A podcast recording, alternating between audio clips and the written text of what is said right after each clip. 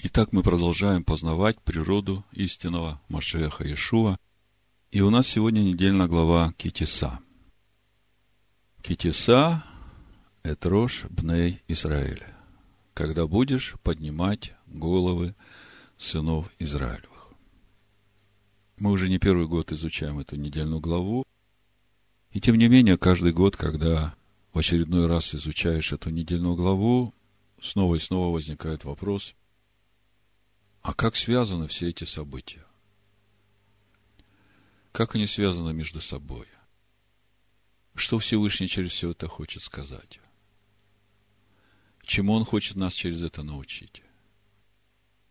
На первый взгляд кажется, что как бы нет ничего общего с повелениями об устроении скини, с заповедью о шаббате, с тем отступлением, в котором участвуют э, Аарон и сыны Израиля. Что общего с теми скрижалями, которые дал Всевышний, которые были написаны самим Всевышним и сделаны самим Всевышним, и почему сразу после этого идет такое отступление от Всевышнего, почему Всевышний это вообще допустил? Что это все значит? Мы же понимаем, что в нашей жизни нет никакой случайности. Если это происходит, это имеет какой-то очень глубокий духовный смысл. И сразу после всего этого речь идет о обновлении завета, о новых скрижалях, которые уже делает Маше. Как это все объединяется? Как это все взаимосвязано между собой? Мы же понимаем, что это не цепь случайных событий.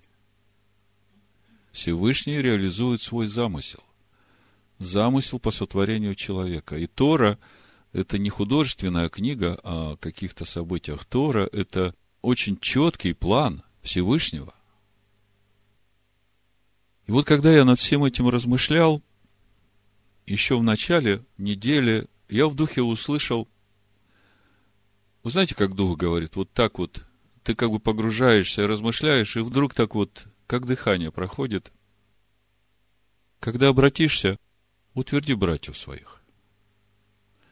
И я как бы, знаете, думаю, ну, это как бы э, никакого отношения к нашей недельной главе не имеет. Мне просто надо подумать, что хотел Всевышний сказать, и как бы я эту мысль зафиксировал себе, но отложил ее.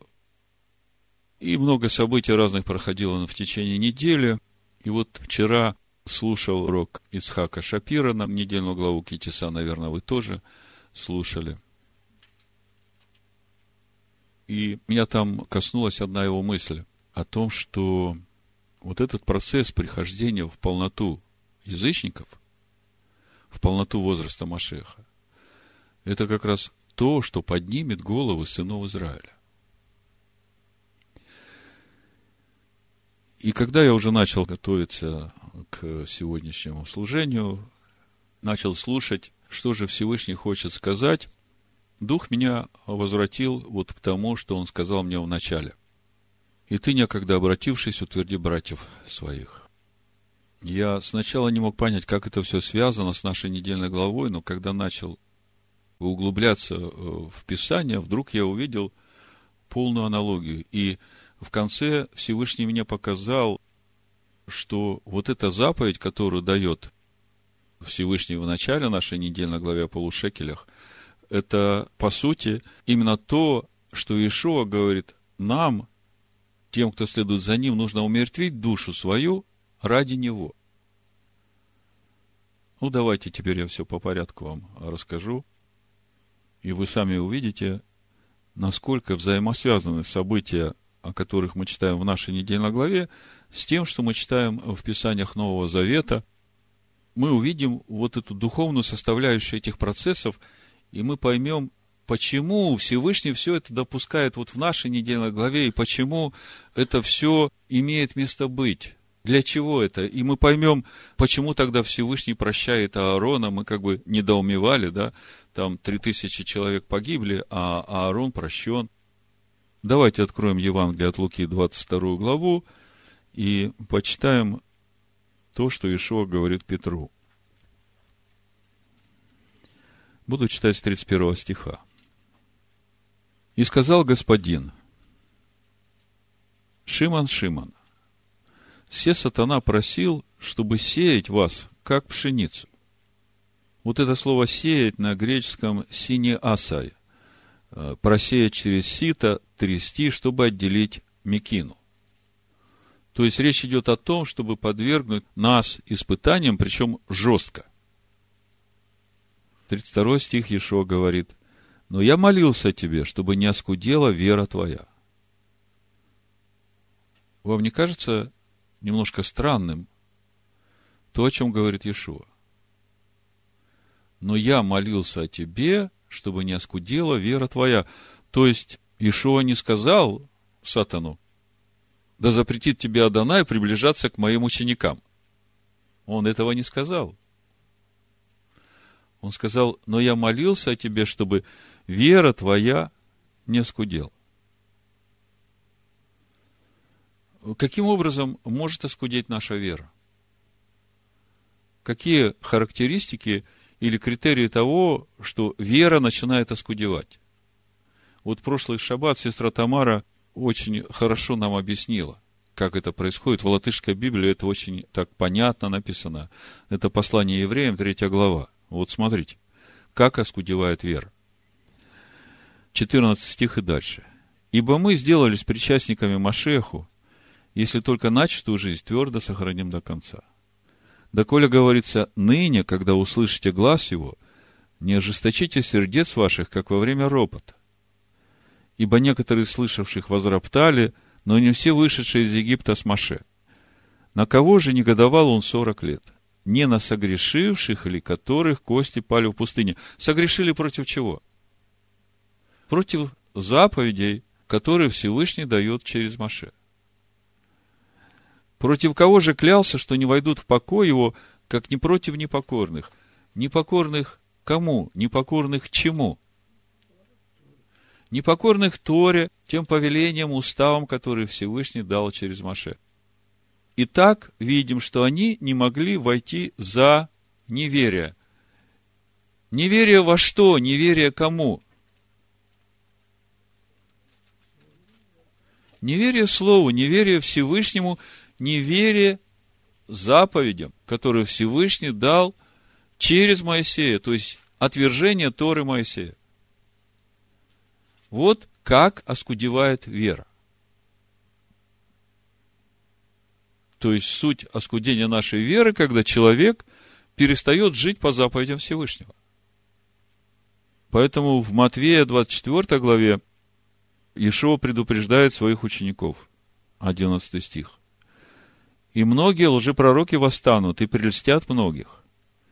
И по причине умножения беззакония во многих охладеет любовь. Претерпевший же до конца спасется. Претерпевший в чем? В верности Слову Всевышнего, Его заповедям, повелениям и уставам. И вот Машех Иешуа Петру говорит, знаешь, Петр, Сатан просил. Кого просил? Всевышнего. Помните книгу Иова? Разговор между Всевышним и Сатаном.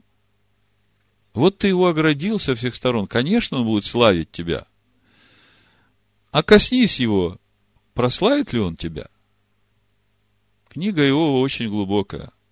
И там можно увидеть очень много для себя полезного. Так вот, Ишуа молится за Петра и за всех своих учеников. Потому что Сатан просил сеять вас, то есть и нас, через сито, жестко, чтобы отделить от нас Мекину. И Ишуа говорит, но я молился, чтобы вера твоя не оскудела. То есть, э, даже проходя через вот эту тряску, через сито, чтобы вера твоя не оскудела. И смотрите, что он говорит дальше. И ты, это он Петру говорит, и ты некогда, обратившись, утверди братьев твоих. О чем говорит Иешуа? И ты некогда обратившись. И ты, Петр, когда придет время, что ты сделаешь тшуву, подождите, подождите, давайте отмотаем чуть-чуть назад. Сатан просит трясти. Ишуа говорит, я молюсь о тебе, э, чтобы не оскудела вера твоя. И ты, когда сделаешь тшуву, некогда обратившись, утверди братьев твоих. Вы чувствуете между строк, тут э, еще что-то написано. А что написано?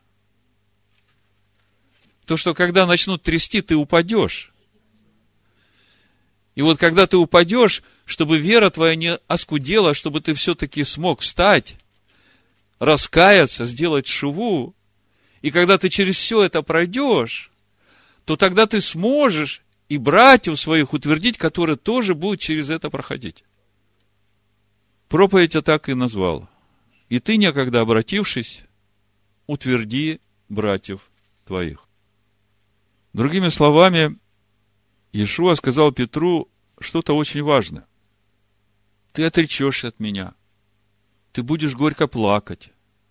Когда ты потерпишь стыд за свою неверность Слову Всевышнего, ты потеряешь что-то, но ты обретешь вот это сочувствие и понимание к другим, которые тоже сейчас будут проходить через эти страдания. Ты бы не смог помочь им, если бы сам не прошел через этот позор, через это падение, пройдя через покаяние, обращение, чуву, возвращение к себе истинному, если бы ты через все это не прошел, ты бы не смог помочь братьям своим. Мы как-то разбирали заповеди блаженства, вы помните, наверное. Я говорил там, что вот все заповеди блаженства – это ступени нашего духовного роста. И там тоже об этом же сказано. Матвея 5 глава начинается с 3 стиха. «Блажены нищие духом, ибо их есть Царство Небесное». С этого начинается Царство Небесное, когда мы признаем свою неспособность вообще жить в этом мире без Всевышнего. Вот они, полшекеля, с которых все начинается. Я без него ничто. Блажены плачущие, ибо они утешатся. О чем плачем? Вот именно о том, когда падаем и видим свою неспособность. И наш Господин говорит – если вы так искренне плачете, то вы утешитесь. Утешение придет Машехом Иешуа, через ваше раскаяние и чуву, возвращение к себе истинному Машеху, живущему у вас. Блажены кроткие, ибо они наследуют землю. И когда мы говорим о кротких, мы говорим о полном смирении перед Словом Всевышнего. Это не так, что вот это я понимаю, это я буду делать. А вот это я не понимаю, это ко мне не относится. Это греческое мышление. Если ты что-то не понимаешь, что ты делай на том уровне, как ты понимаешь. И придет время, Всевышний откроет тебе, и больше откроет. Но останься верным на том уровне, что ты понимаешь. Останься верным, доверяя Всевышнему. Блажены алчущие и жаждущие праведности, ибо они насытятся вот здесь вот то, о чем молится Иешуа. Ты, некогда обратившись, утверди братьев твоих. Здесь вот насыщение праведностью происходит, когда мы, падая, раскаиваемся и обращаемся к Машеху Иешуа, чтобы познать его и дать ему место в себе именно там, где мы упали. Вот так приходит насыщение праведностью. И вот когда мы насыщаемся праведностью, вы видите, Следующая ступень – блажены милостивы, ибо они помилованы будут. Мы можем стать милостивы только тогда, когда мы уже через что-то прошли, и мы понимаем другого человека, который сейчас через это проходит. Именно об этом Иешуа говорит, когда говорит о суде ближнего. Прежде чем судить ближнего, вытащи бревно из своего глаза. Вот когда ты пройдешь через это, то тогда ты будешь милостивым судьей. Ты будешь ходатаем за этого человека, а не судьей. Вот глядя на все это, можно понять, что люди, которые очень строго судят других, они еще не прошли через этот путь страданий, чтобы, насытившись праведностью, чтобы им стать милостивым. Поэтому посмотрите вы на свою жизнь. Если вы где-то кого-то сейчас строго судите, то задумайтесь над тем, что вас могут провести через страдания именно в этом. Что вы потом начали думать о другом человеке с милостью, понимая то, как ему сейчас тяжело и через что он проходит. То есть, когда мы проходим этот путь, мы обретаем понимание к другим, которым раньше бы мы не могли помочь.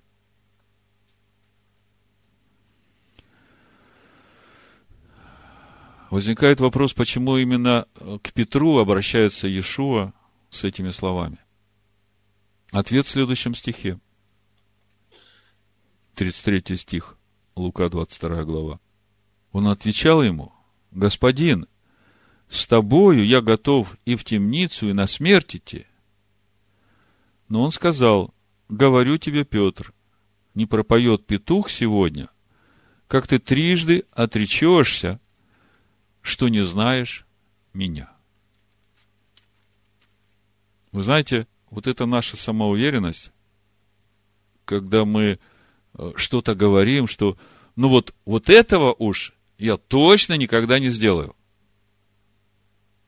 знайте, что именно через это вас и проверят. Причем в жесткой форме. Потому что там, где есть такая самоуверенность, там нет места Всевышнему в наших сердцах. Я думаю, что я могу что-то без него. Господи помилуй. Поэтому апостол Павел нам пишет в Коринфянах, в первом послании, 10 главе, 12 стих. «Посему, кто думает, что он стоит, берегись, чтобы не упасть». То есть, если мы вот это все сложим, о чем мы только что поговорили, то мы приходим именно к тому, о чем Иешуа говорит своим ученикам, без меня не можете делать ничего. Мы это знаем. Нам надо внутри получить откровение об этом как бы это должно стать нашим естеством, что без него мы действительно ничего не можем. Ну вот теперь, если мы со всем этим придем в нашу недельную главу и посмотрим на все те события, которые там происходят, мы сможем лучше понять, что Всевышний хочет нам сказать через эту недельную главу. Ну, вы все читали события нашей недельной главы начинается глава с повеления принести полшекеля. Это как раз о том, что поднятие нашей головы начинается с раскаяния и признания того, что мы без него ничего не можем.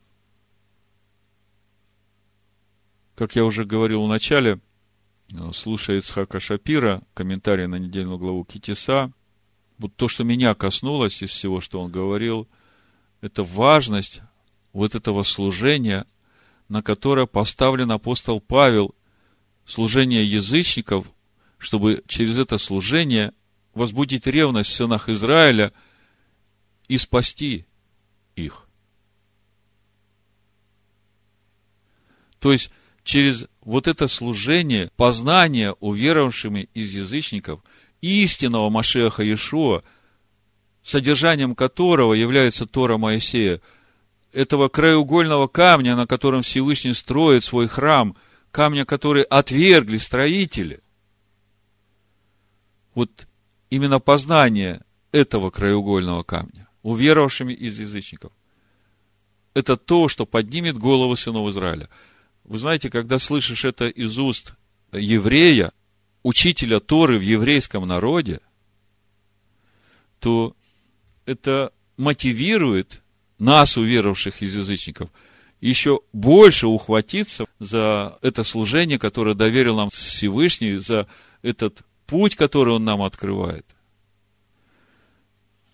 Апостол Павел в послании римлянам 11 главе с 13 стиха говорит, «Вам говорю язычникам, как апостол язычников, я прославляю служение мое, не возбужу ли ревность в сродниках моих по плоти и не спасу ли некоторых из них? Вы видите, что говорит Павел? Он говорит, что я своим служением хочу возбудить ревность в сынах Израиля. Ревность по чем? По ком? Ревность по Всевышнему, ревность по жизни в заповедях. Вот когда вы видите, как ваш брат или сестра очень серьезно относится к исполнению заповедей, где вы еще не движетесь на таком уровне, это вас возбуждает ревность? Это дает мотивацию, это дает силу двигаться в этом направлении. Так вы представьте, какую мотивацию получит сегодня простой еврей, когда он увидит уверовавших из язычников, который живет в заповедях Всевышнего, причем не от ума, а по сердцу. Так вот, главная цель служения апостола Павла, смотрите, он говорит, я прославляю служение мое, которое мне доверил Машех Иешуа для язычников. Потому что через это служение будут подняты головы сынов Израиля. Скажите, можно возбудить ревность в сынах Израиля через проповедь Иисуса Христа, который отменил Тору Моисея?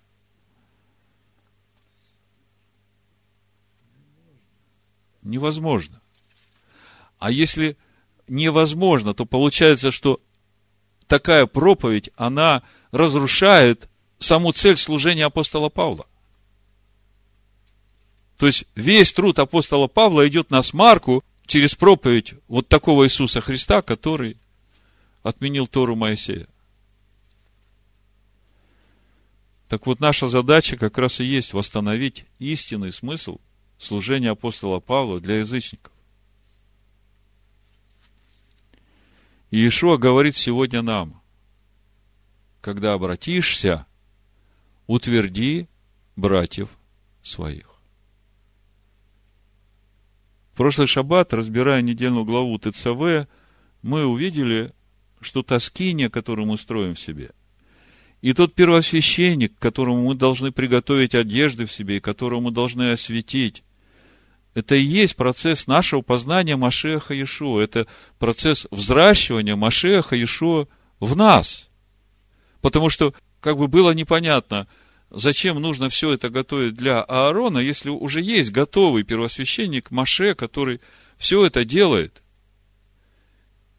И долго мне лично это было непонятно. И вот в этом году Всевышний открыл, что все, что вы читаете про Аарона и про строительство Скини, и про все служение, которое там, это все те внутренние процессы, которые должны происходить в вас, чтобы вас сделать священниками.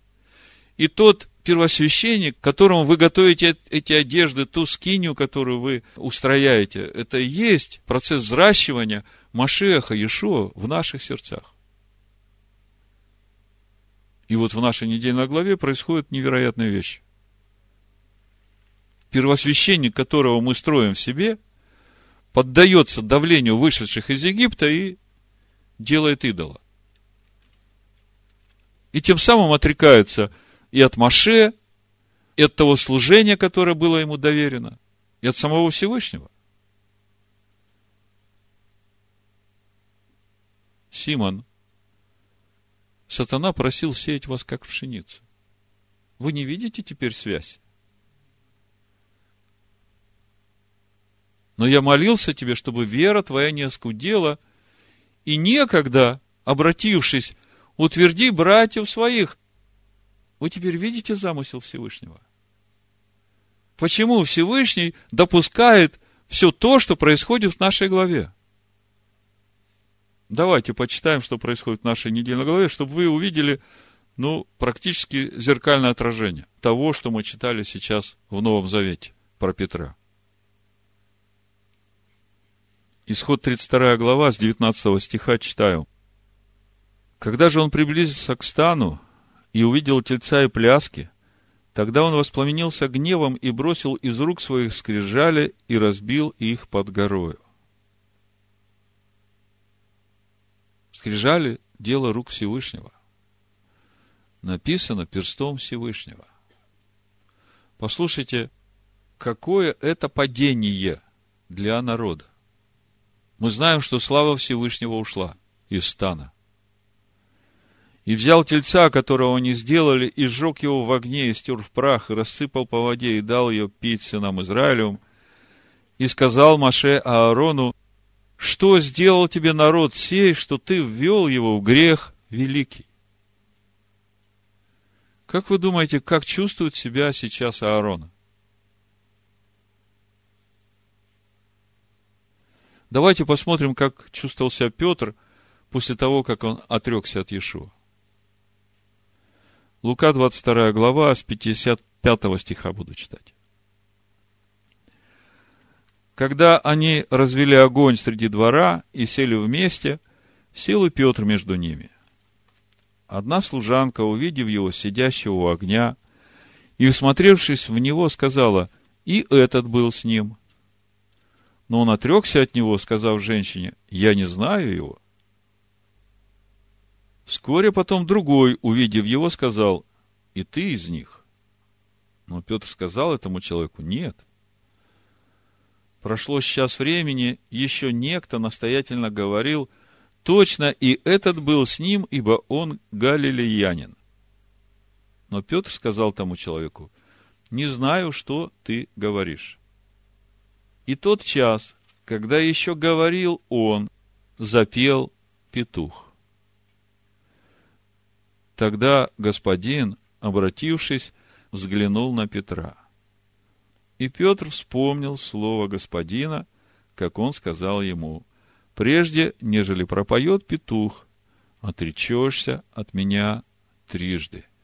И, выйдя вон, горько заплакал.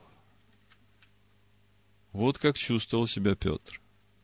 И когда Машех Иешуа на него смотрел – в то время, когда запел петух, в этом взгляде не было осуждения. Там было сострадание. Но Иешуа молился о Петре, чтобы вера его не оскудела. Петр был предупрежден, но тем не менее не устоял в верности. В книге Дворим мы читаем, 9 глава, 16 стиха. Маша говорит. «И видел я, что вы согрешили против Аданая Всесильного вашего, сделали себе литого тельца, скоро уклонились от пути, которого держаться заповедал вам Адонай. И взял я обе скрижали, и бросил их из обеих рук своих, и разбил их пред глазами вашими.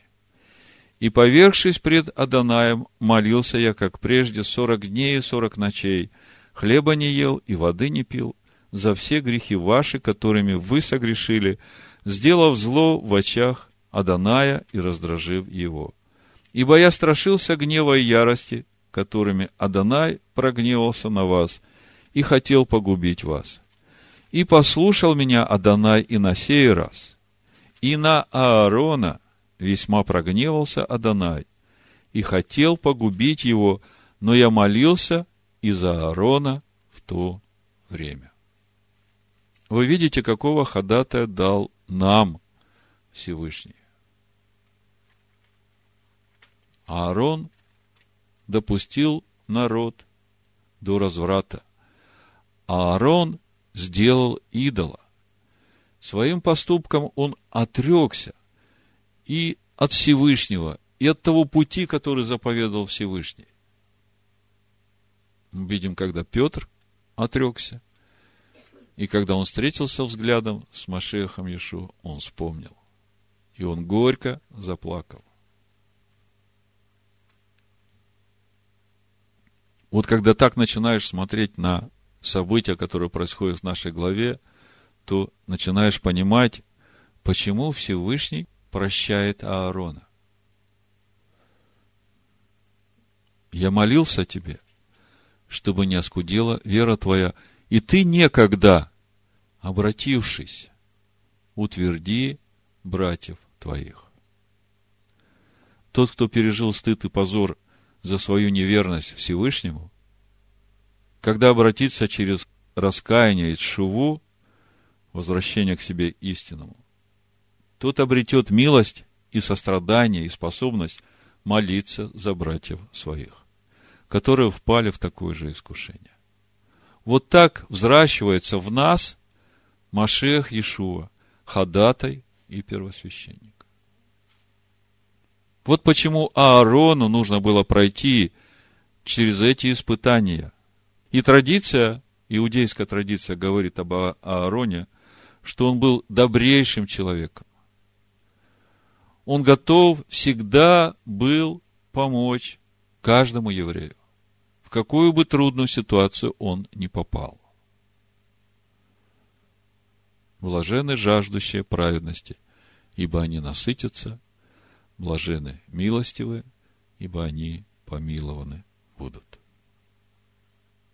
И вот Всевышний в нашей недельной главе, еще до того, как пришло отступление народа от Всевышнего, уже дает заповедь о том, как поднять головы сынов Израиля. Что значит поднять?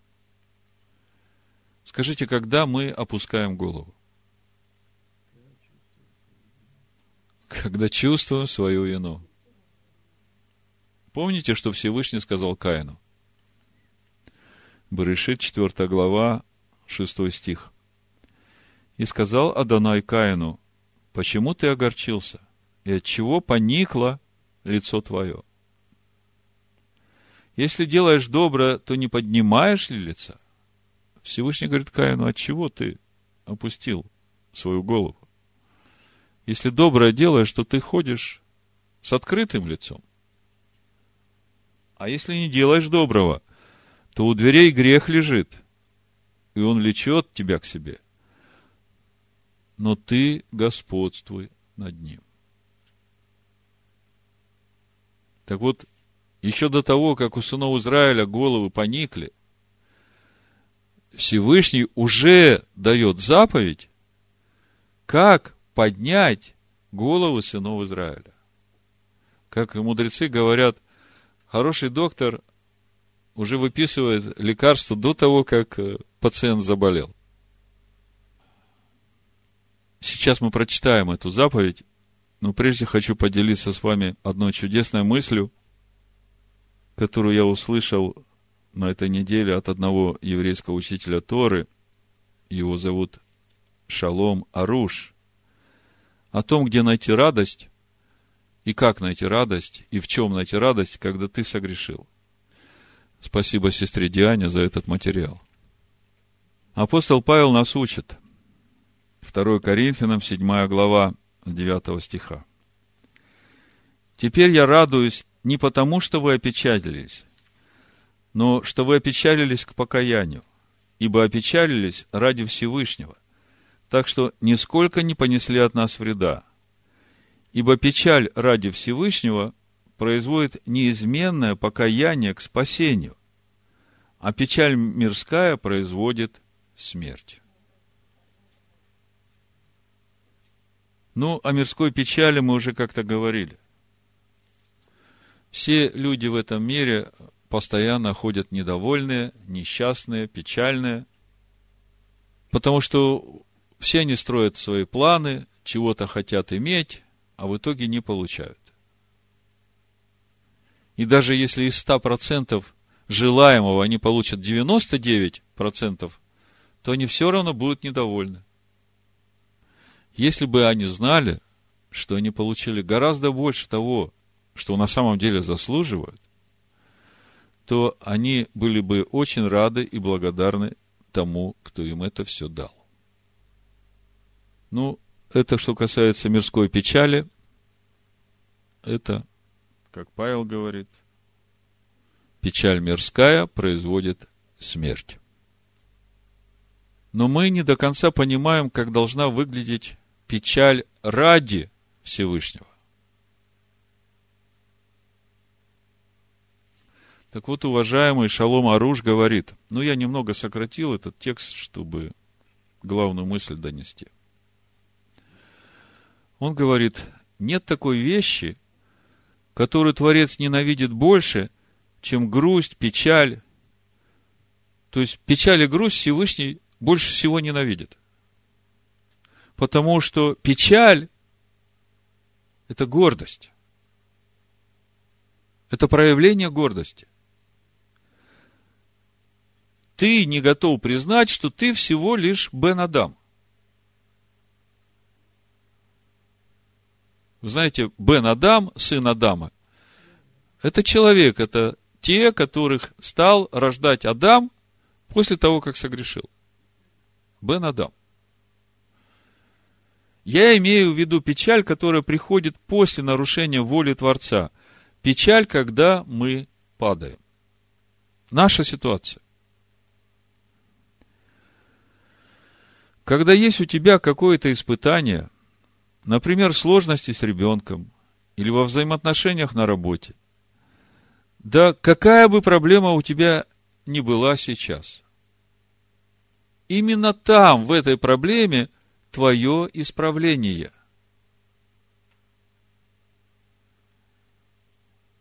Это очень важный момент. Мы порой недоумеваем, почему мы проходим через эти скорби, страдания. Мы как бы хотим поскорее убежать от этого, избавиться от этого. Нам очень важно понять, что именно в этой ситуации наше исцеление. Только нам надо понять, что нам надо сделать. Как нам все это исправить? Именно там твое исправление.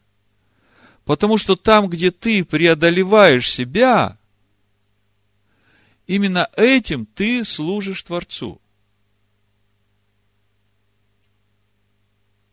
Там, где ты преодолеваешь себя. Этим ты служишь Творцу. Разве не здорово? Начни благодарить Его за то, что тебе тяжело. Начни благодарить Его за то, что у тебя не получается. Ты благодаришь Творца за все, что случилось с тобой, и ты сейчас укрепляешься, чтобы в этой ситуации – начать служить Творцу. Посмотри на то, каким ты был раньше и каким ты стал сейчас. Начни благодарить Всевышнего за это. Но как человеку в этой ситуации быть в радости? Вопрос. Мы говорили, что печаль – это гордость, и Всевышний это ненавидит. Если бы человек был скромным, то он бы сказал, Владыка мира, ты дал мне задание, и я вижу, что у меня не получилось с ним справиться. Дурное начало одолело меня. Но мне радостно от того, что я вижу сейчас, где я нахожусь. Я радуюсь, потому что я понял, почему у меня не вышло ничего. Потому что я действовал без тебя. Я радуюсь, потому что я вижу, что я нуждаюсь в тебе.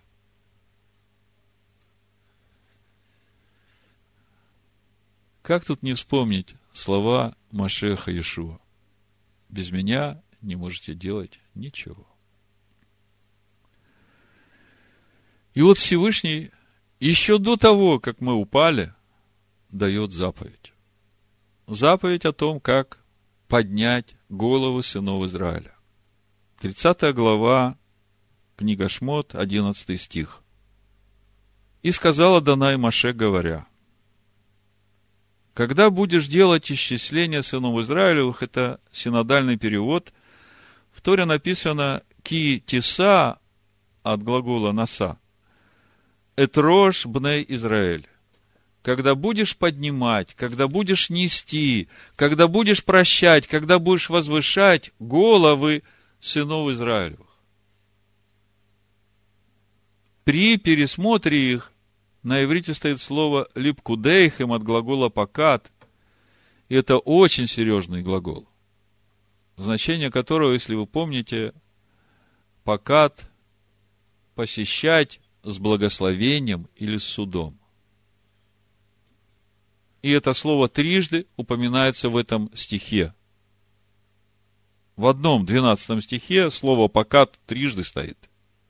При посещении с благословением или судом, то пусть каждый даст выкуп на иврите кафер, искупление, за душу свою Адонаю при исчислении их, бивкот, опять глагол покат. И не будет между ними язвы губительной при исчислении их, опять бивкот, от глагола покат, при посещении с благословением или судом. Ну, в первом приближении стих говорит о том, что при исчислении или при поднятии голов сынов Израилевых нужно дать выкуп за душу. Два вопроса. О каком исчислении идет речь? И какой выкуп может дать человек за свою душу? Ну, говоря об исчислении, если речь идет просто о переписи, то мы знаем, что в истории Израиля это было не так много раз. А здесь повеление приносить полшекеля каждый год. Так вот, когда начинаешь думать о том, о каком исчислении идет речь, то сразу приходишь к уставу праздника Песах. Книга Шмот, 12 глава, с 3 стиха написано. Скажите всему обществу израильтян, в десятый день седьмого месяца пусть возьмут себе каждый одного агнца по семействам, по агнцу на семейство. А если семейство так мало, что не съест агнца, то пусть возьмет соседом своим, ближайшим к дому своему, по числу душ, по той мере, сколько каждый съест, расчислитесь на агнца. Другими словами, уже за месяц до того, как приближается праздник Песах, время нашей свободы, Всевышний призывает нас начать готовиться к этому времени. И дальше мы читаем в нашей главе. Исход, Шмот, 30 глава, с 13 стиха. «Всякий, поступающий в исчисление, Абкудым, должен давать половину шекеля, шекеля священного, в шекеле двадцать гер, полшекеля приношения Адонаю. Всякий, поступающий в исчисление, от двадцати лет и выше, должен давать приношение Адонаю, богатый не больше и бедный не меньше, полшекеля давать в приношение Адонаю для выкупа. Ле капер, к покрытию душ ваших. На иврите навштейхем, то есть нефеш, о земной нашей составляющей души речь идет. Итак, полшекеля нужно дать за выкуп души. Мы же понимаем, что 6 граммов серебра, мы тут считали в четверг, сколько есть полшекеля. Ну, по Рамбану до времен Талмуда получается, что полшекеля – это 6 грамм серебра. То есть, э, выкупить душу от греха и поднять душу на духовный уровень за 6 грамм серебра, вы же понимаете, что здесь явный духовный контекст этой заповеди. И когда мы смотрим, как были использованы эти полшекеля, то мы начинаем понимать, на основании чего Машиах Иешуа говорит своим ученикам о том, что тем, кто следует за ним, нужно умертвить душу свою ради него. Матфея 10.39 Ишуа говорит, сберегший душу свою, потеряет ее, а потерявший душу свою ради меня, сбережет ее. Что хочет сказать Ишуа здесь? Вот я когда смотрю на все это, я в этих словах Иешуа вижу вот эту заповедь, сегодняшней нашей недельной главе о выкупе нашей души, о принесении полшекеля. То есть, здесь, в этих словах Иешуа, духовный смысл заповеди о принесении полшекеля. На основании чего я делаю такой вывод? Во-первых, мы знаем, что в первый год по выходе сынов Израиля из Египта, ну, когда Маша спустился уже с новыми скрижалями, и было исчисление сынов Израиля, все эти полшекеля пошли на то, чтобы вылить основание, серебряное основание для столбов скинии. То есть скиния утверждается на вот этих основаниях по полшекеля, которые принесли сыны Израиля в выкуп своей души. Матвея 10.39. Кто умертвит душу свою ради меня, тот спасет. А последующие годы, всякий раз, заметьте, каждогодно повеление. Не только о перепись, когда переписывался народ, а каждогодно повеление приносить полшекеля. И когда мы смотрим, куда идут э, эти каждогодные полшекеля, они все шли на жертвоприношение от сынов Израиля, на жертву всесожжения. Если мы посмотрим, э, что говорит Тора нам о жертве всесожжения, то мы увидим, что речь идет о полном посвящении наших человеческих душ на служение Всевышнему. Мы сейчас прочитаем, давайте, э, Ваикра, Левит, первая глава, с третьего стиха. И здесь мы увидим, что если не будет этого полного посвящения, очень важный момент, то не будет и очищения наших душ от греха. То есть, мы можем верить, что Иисус Христос, Ишуа Машех, взял на себя все наши грехи.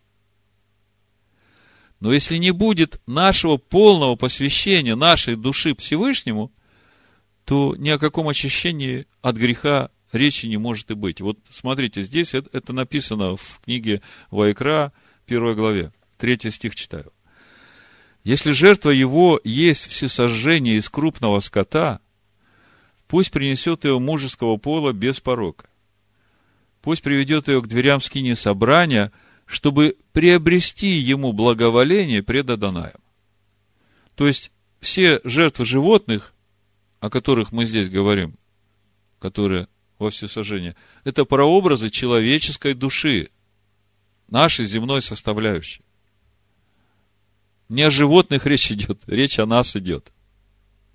И возложит руку свою на голову жертву всесожжения. То есть этим он свидетельствует вот это свое посвящение, вот это как раз суть этих полшекеля.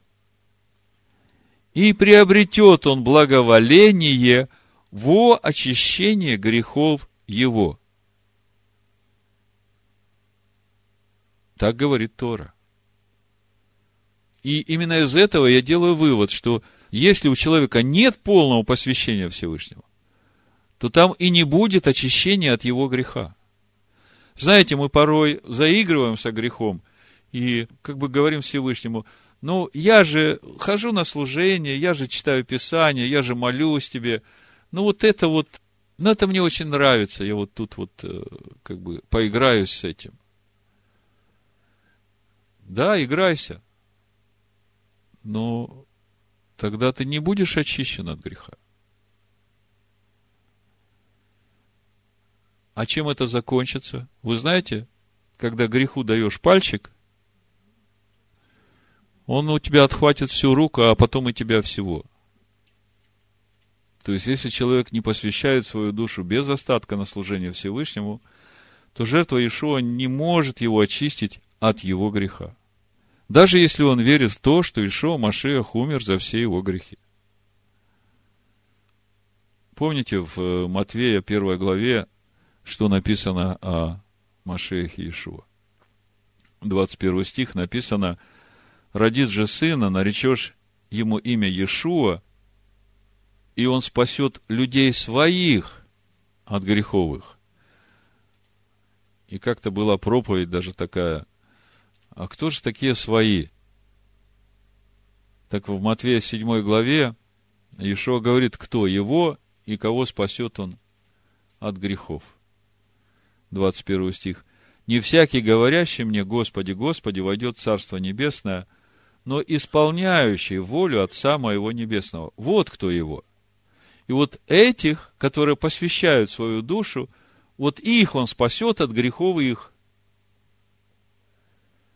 наречешь ему имя Иешуа, ибо он спасет людей своих от грехов их. Многие скажут мне в тот день, господин, господин, не от твоего ли имени мы пророчествовали, не твоим ли именем бесов изгоняли, не твоим ли именем многие чудеса творили? И тогда объявлю им, я никогда не знал вас. Отойдите от меня, делающие беззаконие.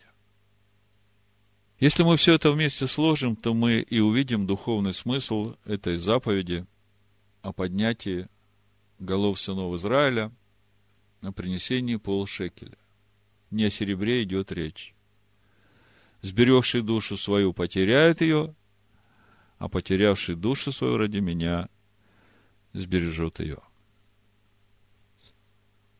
И вот накануне Песах уже сейчас начинается наше приготовление к приближающемуся исчислению на Агнца, и нам нужно сделать глубокую внутреннюю бухгалтерию, чтобы увидеть э, те места, где у нас сейчас тесно и не получается, и сказать Всевышнему, благодарю Тебя, что я увидел, где я нахожусь. И я радуюсь тому, что я это увидел.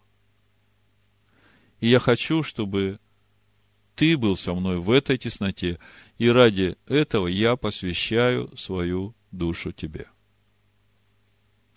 И возвращаясь к началу нашего разговора, мы видим, насколько важно для нас, сегодняшних учеников Ишуа Машеха, из всех народов двигаться в полноту возраста Машеха.